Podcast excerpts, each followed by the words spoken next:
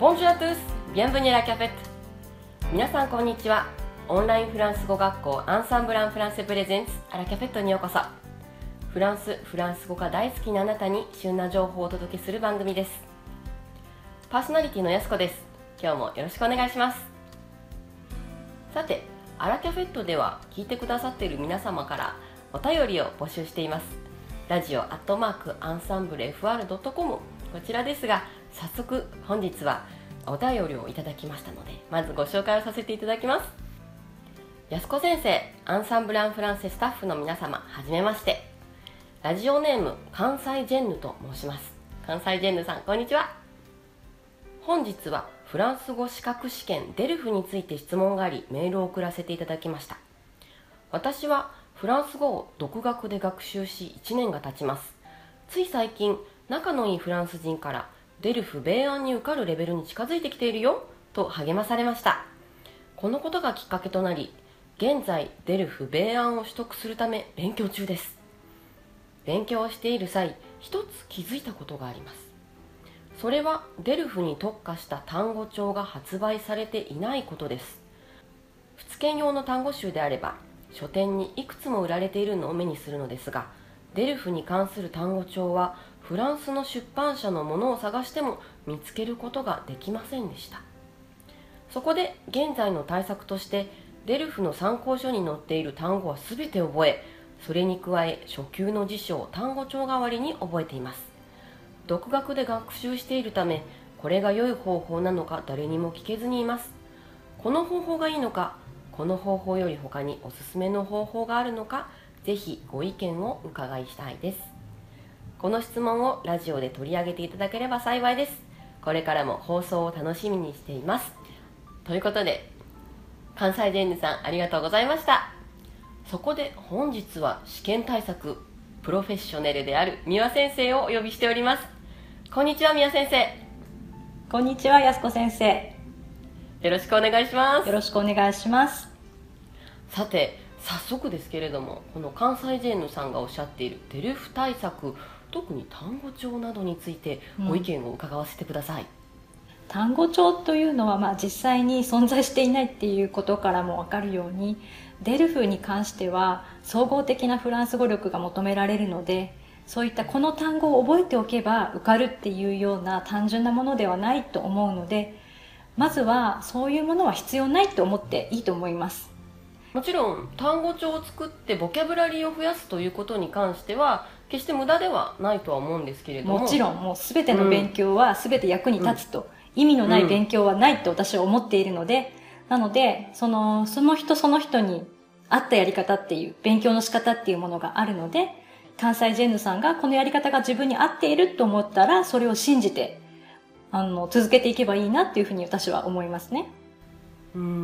あとやっぱりDELFと普通研の違いっていうのは、やはり普通研っていうのは日本人の、得意とするこの問題がありこの答えがあるみたいな試験だと思うんですけれども、DELFってちょっと違いますよね。そうですね。普通研に関して言えば前置詞問題とか動詞活用問題とか、すごくポイントが限られていて、そしてその例文とかも短いですし、そういうのを過去問とかまとめていけば、こういう単語が出やすいっていう傾向が分かってきたりするので、そういう対策練習問題とかも数多く出版されていると思うんですけれども、DELFに関してはさっきも言ったように総合的な能力を問う試験であるから、なので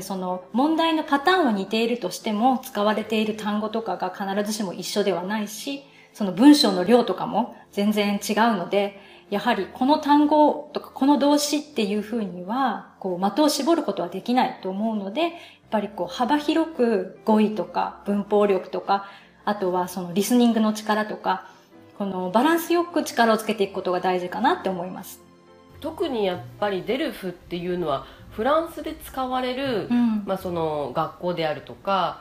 会社とかであるとか、そういったフランスの中で一般的に使われる何々の手紙の書き方であったり、うん、そういう問題であったり、どのようにしてみたら三輪先生は生徒さんにアドバイスなさってますか？そうですね、まあね、アンサンブルのスカイプレッスンを受けていらっしゃるという場合は、ネイティブの講師と一緒にロールプレイで会話練習したりとか、こういう場合はフランスではこうするよっていうふうなアドバイスをもらったりとか、こういうふうに言うよっていう、その生のフランス語をその都度吸収していって、それが絶対にそのDELFとかDELFの試験に役に立つというふうに思うので、やはりこの日本語からの直訳とかね、そういうこうものではなくって、こう自然なその毎日使う表現とかシチュエーションの中から吸収していって、それが試験対策になるんじゃないかなっていうふうに思いますね。例えば関西ジェンヌさんが一人で学習されるという時に、例えばまあ過去問題などもおそらくチェックしてると思うので、やはりいろいろな単元があり、聞く練習や書く練習、読む練習、理解ですとか、そういうののやっぱり的を絞っていくっていうのってどうですかね？そうですね、まあ、関西ジェンヌさんがどの部分が得意でどこが苦手かっていうことは多分ご質問の中に書いていなかったので、それがお分かりであれば、まあ、そこにね、もちろんこう集中してっていうのはあると思うんですけど、練習問題っていうか、その参考書の単語を全て覚えているっていうふうにおっしゃっていたので、それはすごいなって思います。